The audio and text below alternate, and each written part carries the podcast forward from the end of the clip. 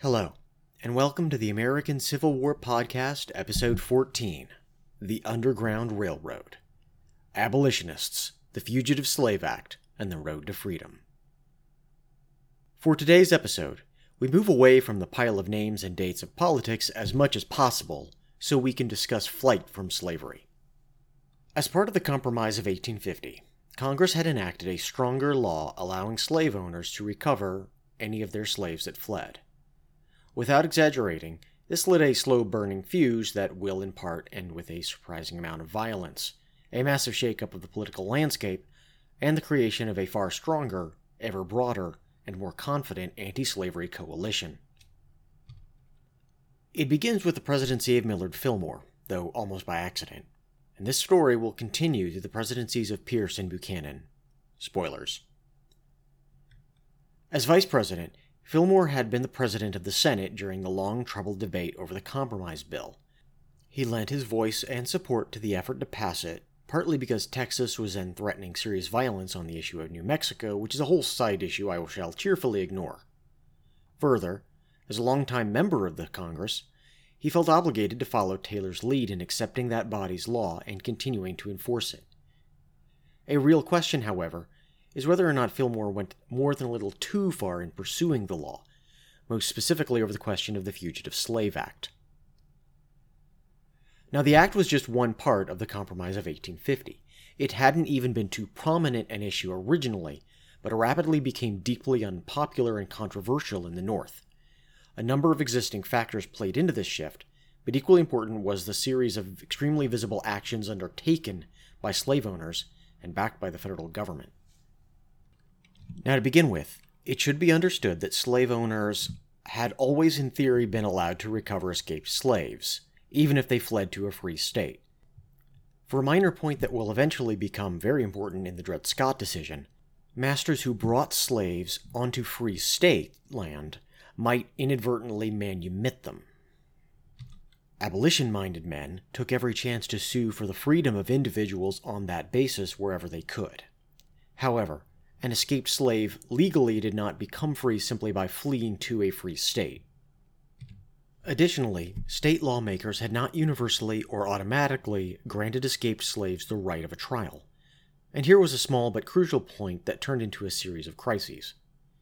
In fact, under the old system, states had often been rather inconsistent and happily ignorant of these matters, not really wanting to argue over it.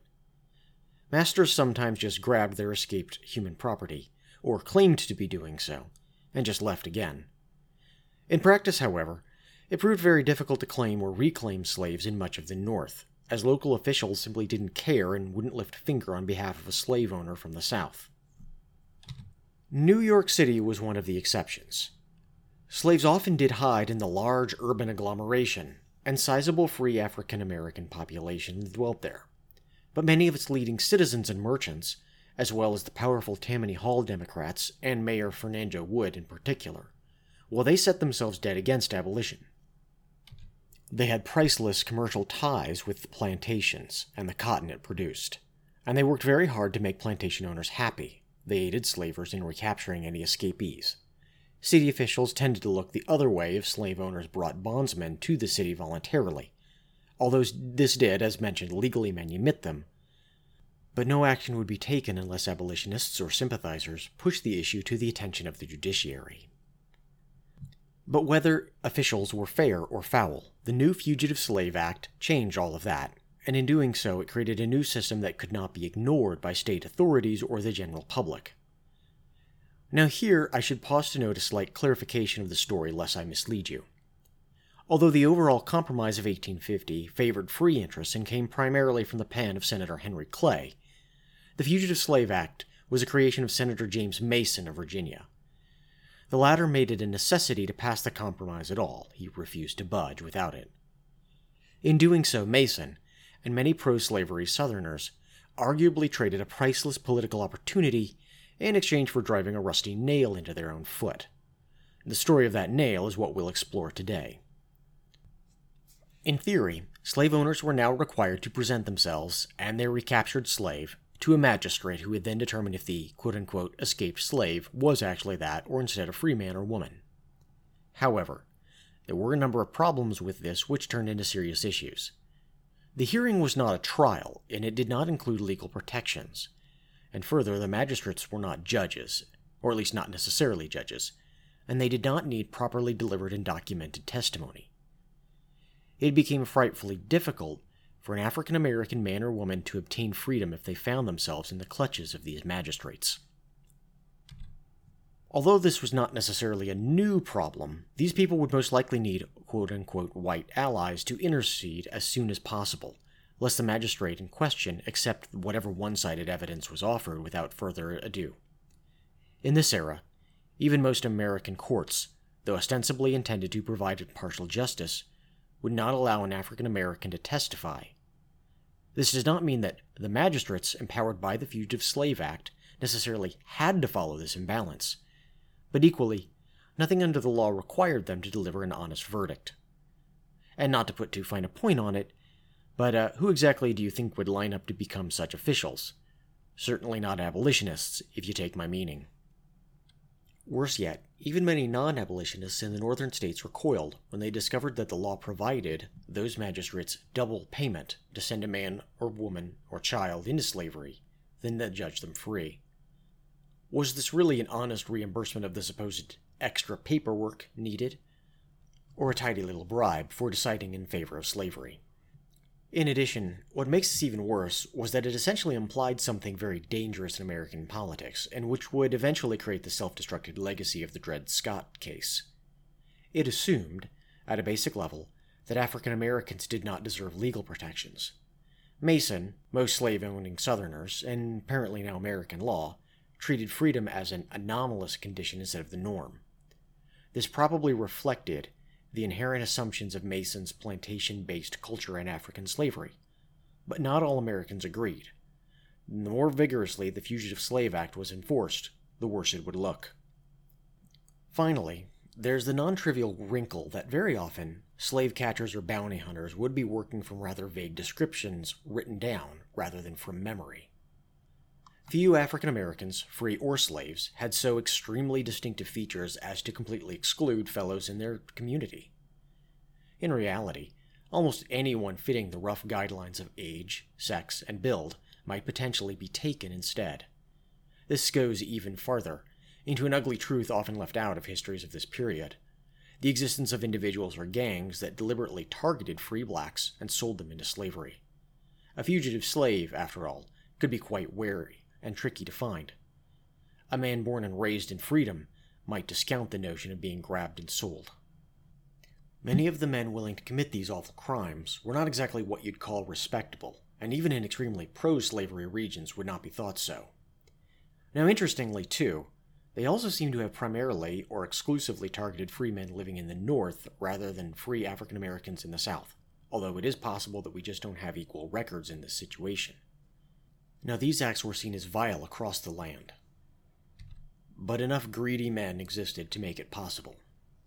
In addition, prosecutions for these crimes did happen, and on the whole, the practice was not so prevalent as to be a constant physical threat. But there would certainly have been a persistent emotional fear weighing on the minds of free African Americans everywhere. Once a man or woman or child had been so taken, whether by a magistrate or not, the possibility of getting free again were slim.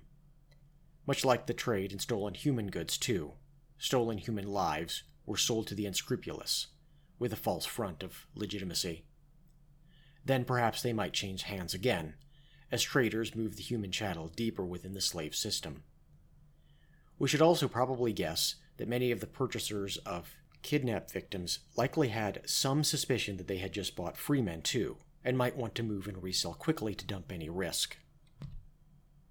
And even if the bondsman was legitimately a slave under the law, they had tasted freedom and would not easily be forced back into slavery. Cutting off any possible escape was a very common response among the planter class.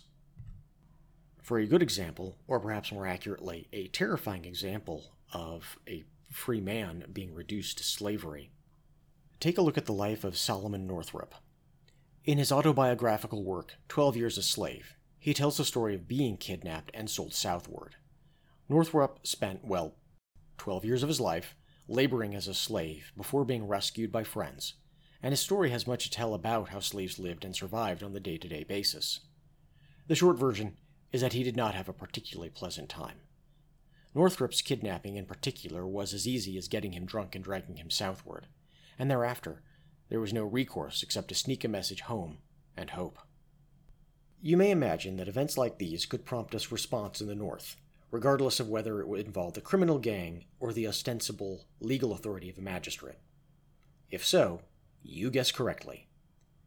Over time, northern states began to pass what were known as personal liberty laws, which restricted the ability of slave catchers to simply grab people and run, and required much more of magistrates or even open trials. The exact nature of these laws differed across different states.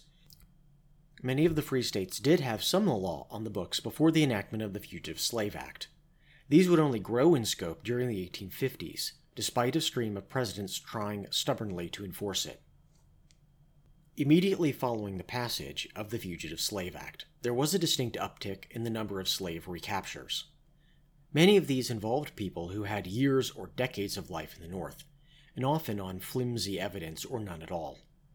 As said, it proved extremely easy for slave owners to claim presumed slaves regardless of any evidence or testimony, and likewise difficult for free men to defend themselves at all. Hundreds of African Americans were dragged south, and thousands more fled farther north, either to upstate regions, or Boston, or even Canada. For just one example, we now turn to the wild adventures of William and Ellen Craft. Now, Ellen was in fact born with three quarters European ancestry, and in point of fact, her owner, Major James Smith, was also her father. Yes, that's incredibly screwed up, but also uncomfortably common in the South. She was given as a gift and raised to work in the household of her half sister, which is also incredibly screwed up. Like, like, wow, I don't even know what to say about that one. However, there she met a fellow slave named William Craft, who worked as a carpenter in Macon. They were married, insofar as slaves could get married, and in 1848 the Crafts contrived to escape to freedom. To do this, they came up with the simplest scheme imaginable. The two simply went north. But lest you think this was merely an impulse, you should understand the pair planned very, very well for the journey. Since, of course, two slaves going north would have been pretty conspicuous, they instead used Ellen's looks to their advantage. She was so fair skinned that she didn't arouse particular suspicion. To further enhance the disguise, Ellen pretended to be a young gentleman rather than a lady. Anyone looking for two married slaves might ignore a plantation owner's son and his manservant. They proceeded to travel north in considerable and hilarious style, eventually reaching Pennsylvania. Then it was on to Massachusetts, where they fell in with the church of Theodore Parker. Now, Parker was a Unitarian minister who had left strict Calvinism behind for a very radical interpretation of Christianity, as well as being closely connected to the Transcendentalist literary and social movement. One of his major causes was indeed abolitionism, and here naturally is where the crafts came in. Parker encouraged the two crafts to speak out about their experience and practically put them on display, which probably wasn't the wisest idea for a pair of fugitive slaves. Before too long, this not too surprisingly attracted the interest of the craft's legal owner, who promptly dispatched bounty hunters to claim the pair and return them to slavery, just a month, in fact, after the Fugitive Slave Act of 1850 went into effect.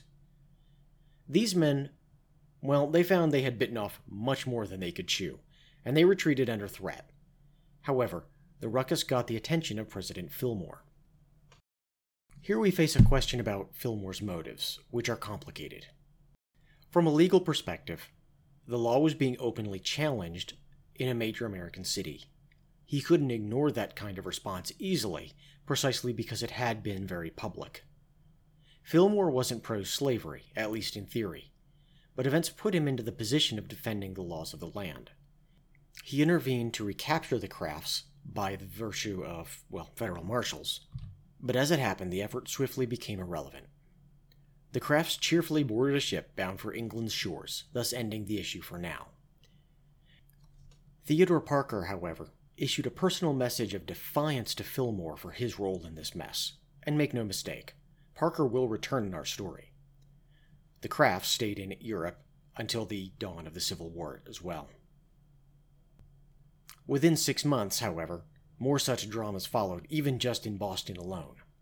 Now, Massachusetts and Boston were not all universally abolitionist. There existed a divide between conservative Whig politics and the much more radical abolitionist element. But that divide started to shrink very rapidly as both the federal government and city officials took a harsher line on slavery. That is exactly what happened in the unfortunate case of Thomas Sims. Thomas Sims escaped slavery in Savannah in early 1851.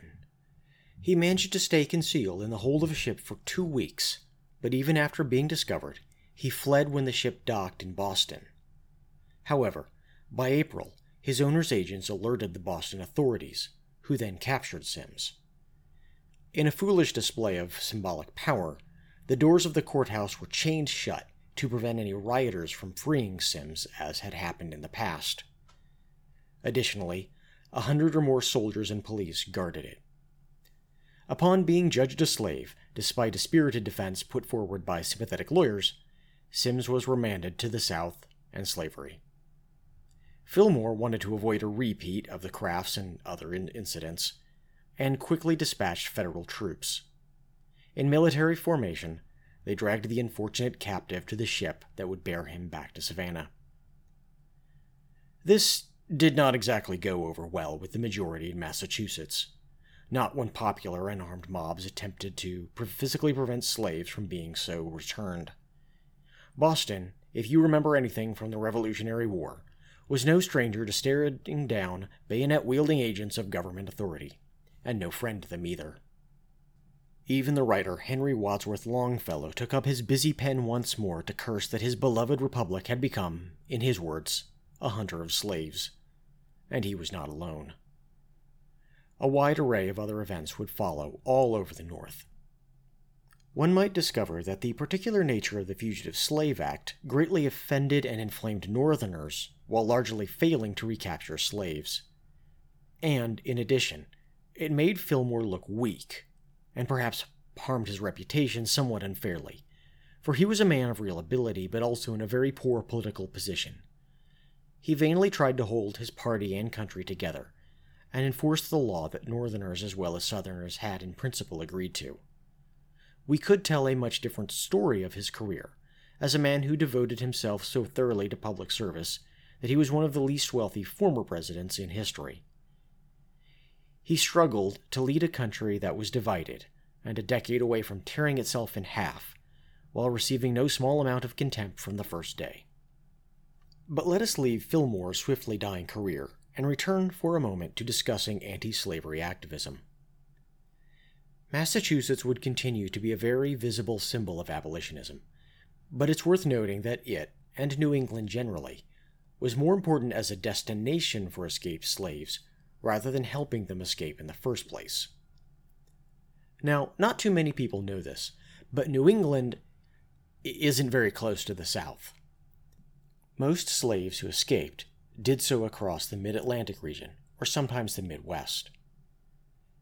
While the number of slaves who successfully escaped was proportionately small, tens of thousands in total did manage to flee to freedom across these lands. Here lay cities such as Cincinnati, Pennsylvania, and New York, and these were the real centers of activity of the anti slavery movement in practice as opposed to theory. Now, there were more than a few connected individuals inside the South. However, the broad base of sympathizers who enabled scapes to escape bondage lived in the borders in Pennsylvania, New York, and New Jersey. Of course, there were also a great many people who simply looked the other way when they witnessed anything. And of such things are the Underground Railroad of legend formed. Well, sort of. See, the Underground Railroad, in fact, was not nearly as impressive as the Underground Railroad of fiction. Even in its own day, the railroad was far more hype than reality. As a group, it was never more than a very loose knit network of like minded fellows instead of a secret squad of militants. Like patriots before the Revolutionary War, they formed small committees of correspondence to advance the cause. Their actual impact is a bit more questionable. Escapes from slavery were never more than a pinprick around the periphery, probably not amounting to more than a few thousand per year, and that's a high estimate. Of those, almost all came from the border states and not the Deep South. Furthermore, it's actually not at all clear how many of these escapes were in reality related to the Underground Railroad's activities, although it could not have been very many, for there simply weren't enough people involved. Even a thousand fugitives a year was far beyond their financial ability to aid and manage, and that aid usually appeared when an escapee was already within a free state. Yet this isn't to say that the railroad didn't have its successes, and every escape was a small stinging rebuke towards slavery, and proof that all African Americans, too, wanted their freedom and deserved it. For one final story, I'm going to leave you with the tale of Henry Box Brown, which is an amusing and rather celebrated bit of lore. Henry Brown lived in Richmond, and therefore had the advantages of an urban environment which undoubtedly helped him effect his escape. Further, Mr. Brown was hired out instead of being employed on a plantation or in his master's household, and so he had the opportunity to make arrangements and plan. This became important because Brown was in fact paying his owner in exchange for the man, Mr. Cottrell, not to sell his, that is, Brown's, wife away. You see, as we've mentioned, slave marriages weren't recognized under the law, which is just yet another horrible aspect of the system. But Cottrell decided not to uphold the agreement, which is a polite way of saying that he sold Nancy Brown to another man, along with Brown's children. Because have I mentioned how incredibly warped all of this is? Jeez.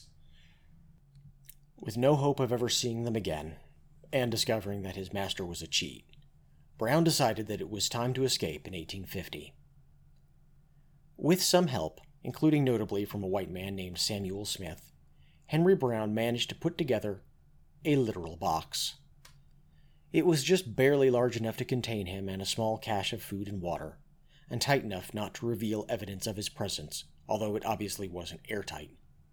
The box was then addressed to Philadelphia. Henry simply climbed inside, and thus mailed himself to freedom, and we should assume that he took some pleasure in attaining that object with great ingenuity.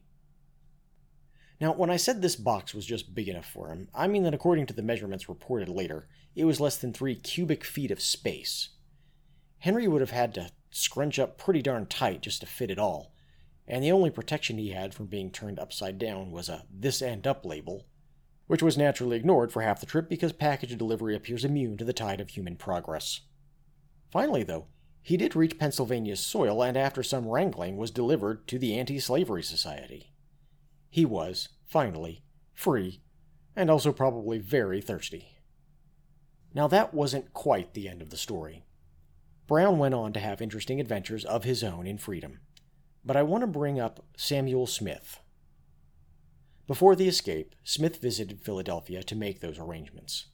Afterwards, Smith tried to ship several more slaves north using the same trick, but this time they were caught, followed shortly by Smith himself he would end up spending time in prison for his trouble. Such was the reward of sending a man to freedom in these days.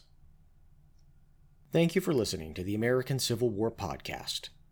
This isn't going to be the end of discussing abolitionism and the political transformations it encouraged. So I hope you'll join us next time when we discuss the downfall of the parties.